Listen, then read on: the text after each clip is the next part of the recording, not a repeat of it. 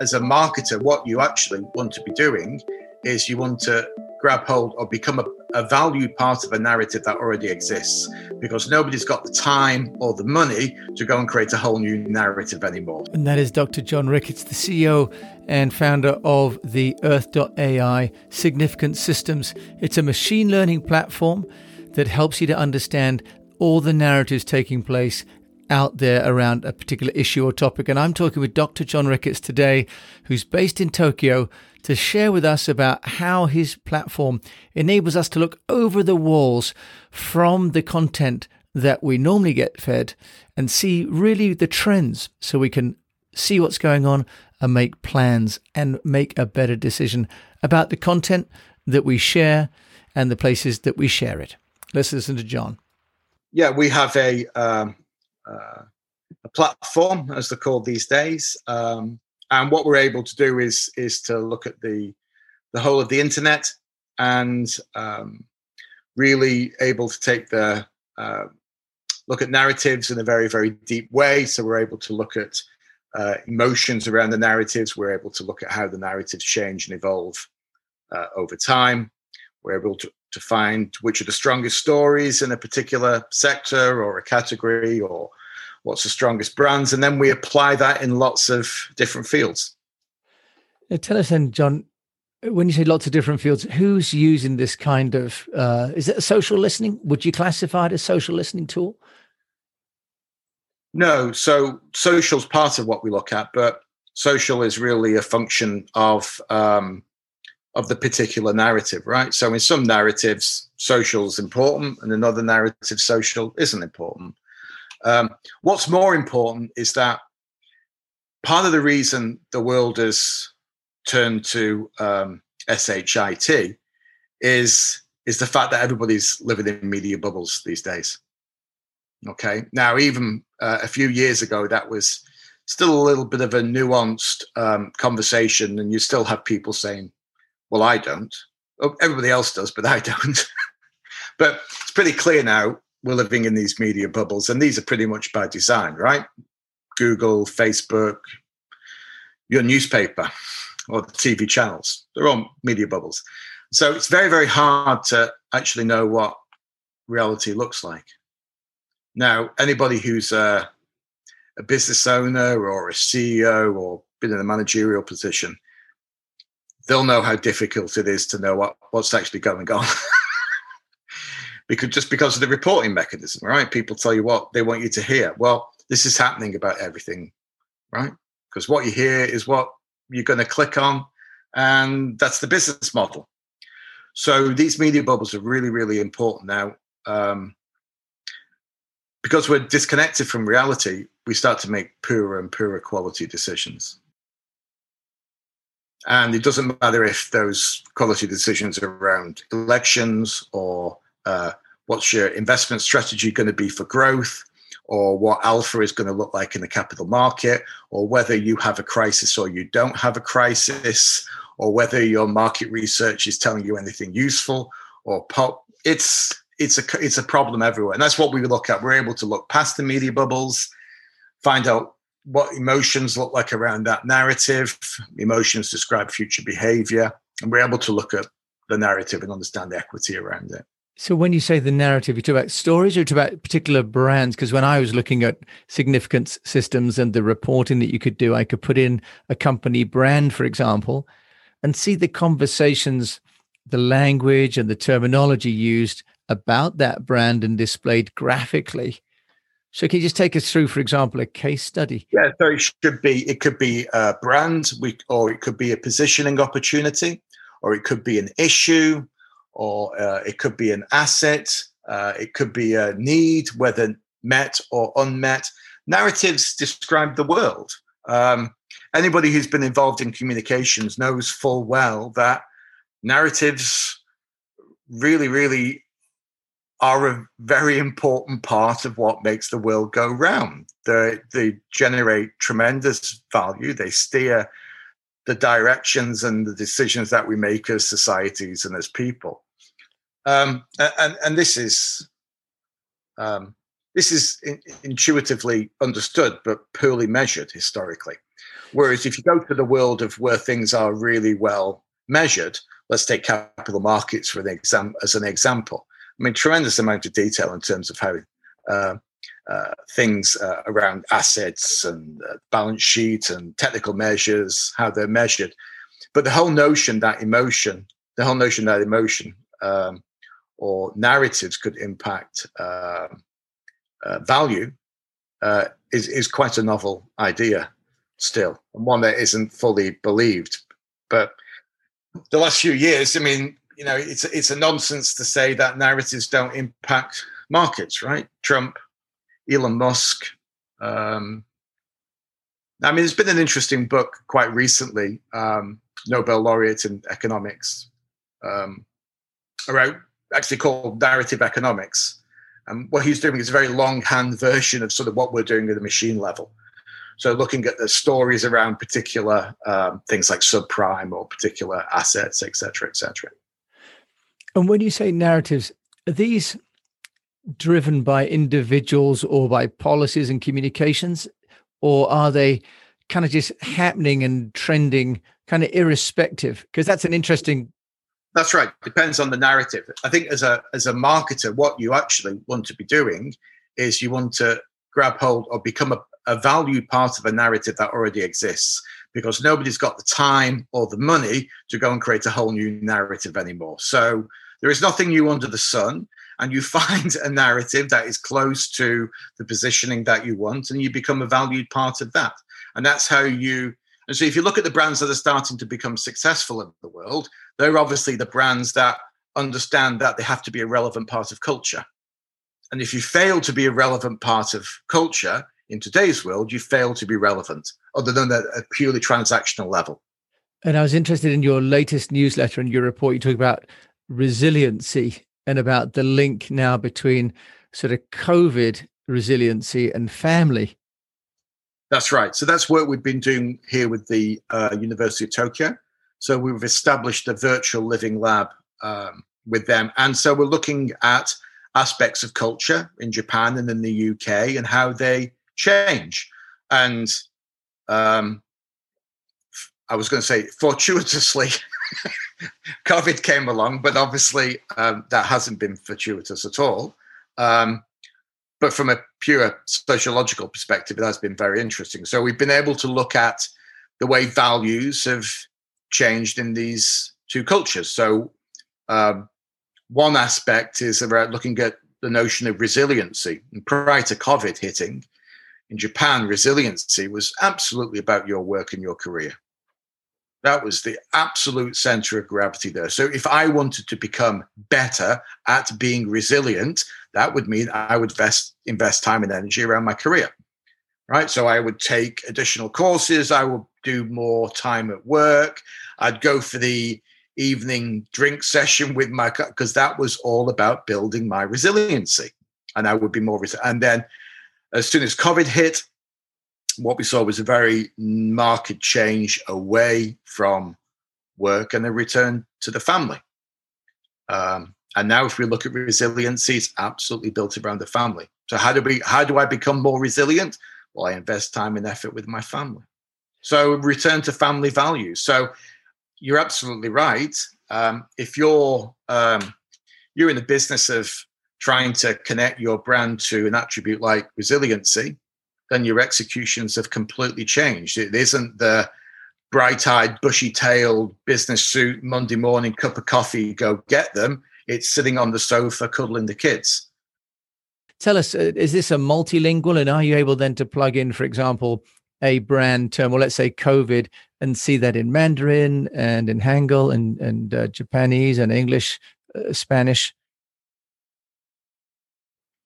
So we're able to look across uh, all the major languages. Um, and that's something we regularly do. And of course, that's really, really useful when we can do that very, very quickly.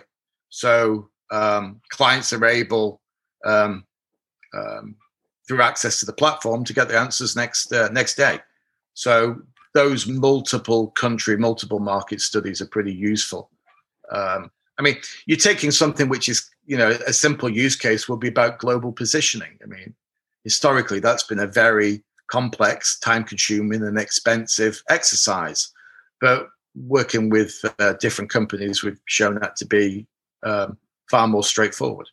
And is this uh, lots and lots of researchers uh, beavering away and filling out forms for you, or is it machine learning? Is it AI, John? What what's the engine that's making this possible? So it's machine learning, it's it's AI. So what we will do out is go out and pull in as much topical content around the particular query as we possibly can. We will look at a lot of um, a lot of data, and then we will boil it down into what really matters. That involves seeing through that media bubble, and then we'll start to look at what are the core pieces of content, what are the core locations on the web, what are the core emotions that are really driving that narrative forward. That all happens without human intervention. That's all uh, machines. It's very scalable. It's very fast. It's very cost effective. Well, let's talk about that. So, if a if a company or a government or a non uh, government organization wanted to track, for example, trends around, let's say the the vaccines, how would a company do that, John? And what would it cost them to do that? So it's, it's very straightforward. So I was actually looking at this um, just the tail end of last week. Um, I was talking to the South China Morning Post, and part of their thinking was to say, okay, well, we have um, we, we have anti-vax in the world, but what if it was a Chinese uh, developed vaccine? How would the rest of the world take to that? So we were able to look at that um, pretty much real time. Um, I could look at that, and a couple of hours later, we could have a conversation around it. The findings there were pretty interesting. Yes, there's been a significant hardening, which is something we've been measuring over time. There's been a significant hardening of uh, Western attitudes towards China. Uh, vaccine hesitancy is a very real thing in the world. It's really characterized by the depth of feeling. So don't expect to have a rational conversation with somebody who's anti vax. This will be fight or flight for them. Um, that type of conversation. But people haven't put a Chinese, China and the vaccine together yet.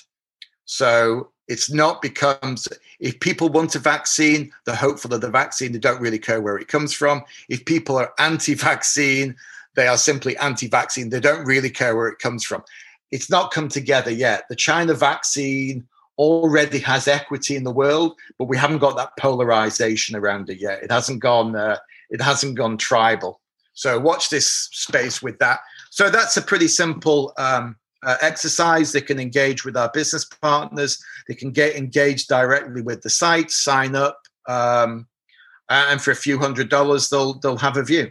If someone wants to, let's say, zero in on a particular sector, a particular country, and a particular market sector, can they go that granular, or are you really dealing with large amounts of data, needing to produce these large data sets, John? So people can go very granular. So um, it's um, what people who've tried things like social listening might find is that very quickly it drops off a cliff. There's nothing there. There's there's very little engagement. But we will go very very deep on B2B uh, issues because yes, people aren't talking about it on Facebook, but there's still very real engagement around it. But it'll be a very technical conversation. So they're having it on on more technical forums. Um, so yes, we, we can go uh, very granular.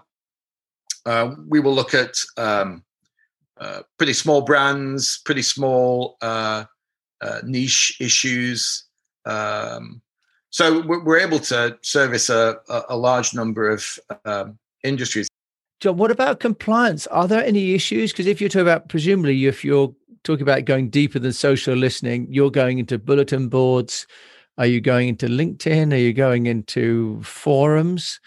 Are there any issues there with compliance? So we only look at open data. So that was our very clear policy stance from the very early days of what we started to do. It's very clear there'd be two types of companies companies that worked in open data and companies that were happy to, to go past that um, that line in the sand. But it's been very, very clear for us from, from day one. It's all about open data. So we only look at ever look at open data. So hmm. compliance is fine. And I noticed that on your website, you know, part of the sort of uh, journalism without borders initiative, that you've also got an opportunity for journalists to use the platform for free. Yeah, we'd be delighted for journalists to start using the the platform more. As I said last week, we were talking with the South China Morning Post, and yeah, they was they're very happy to to, to do those runs, and we could start to start to form a view. But um, I mean, I think there's there's there's tremendous opportunity for um, not simply data journalism, and we've seen the, the, the growth of data journalism recently, but it's it's the media of media. It, yeah, so it's slightly meta, but I think we've come of age with that meta-ness. I mean, if I look at the newspaper, um, you know, let's say I, I, pick up something like the Guardian and, and, look through that, the first few pages are, are really uh, a lot of it are stories about the stories, the narratives about the narratives. so I, I, I, think a lot of media has gone um, full meta.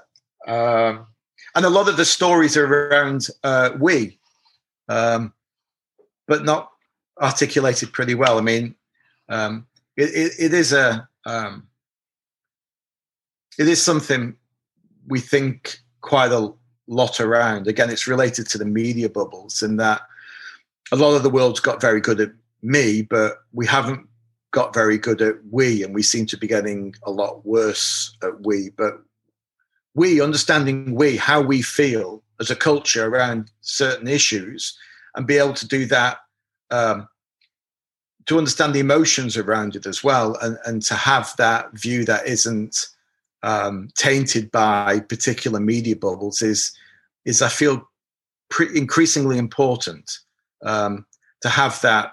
Um, uh, a very a smarter man than me once said that consensus reality is everybody having the same encyclopedia.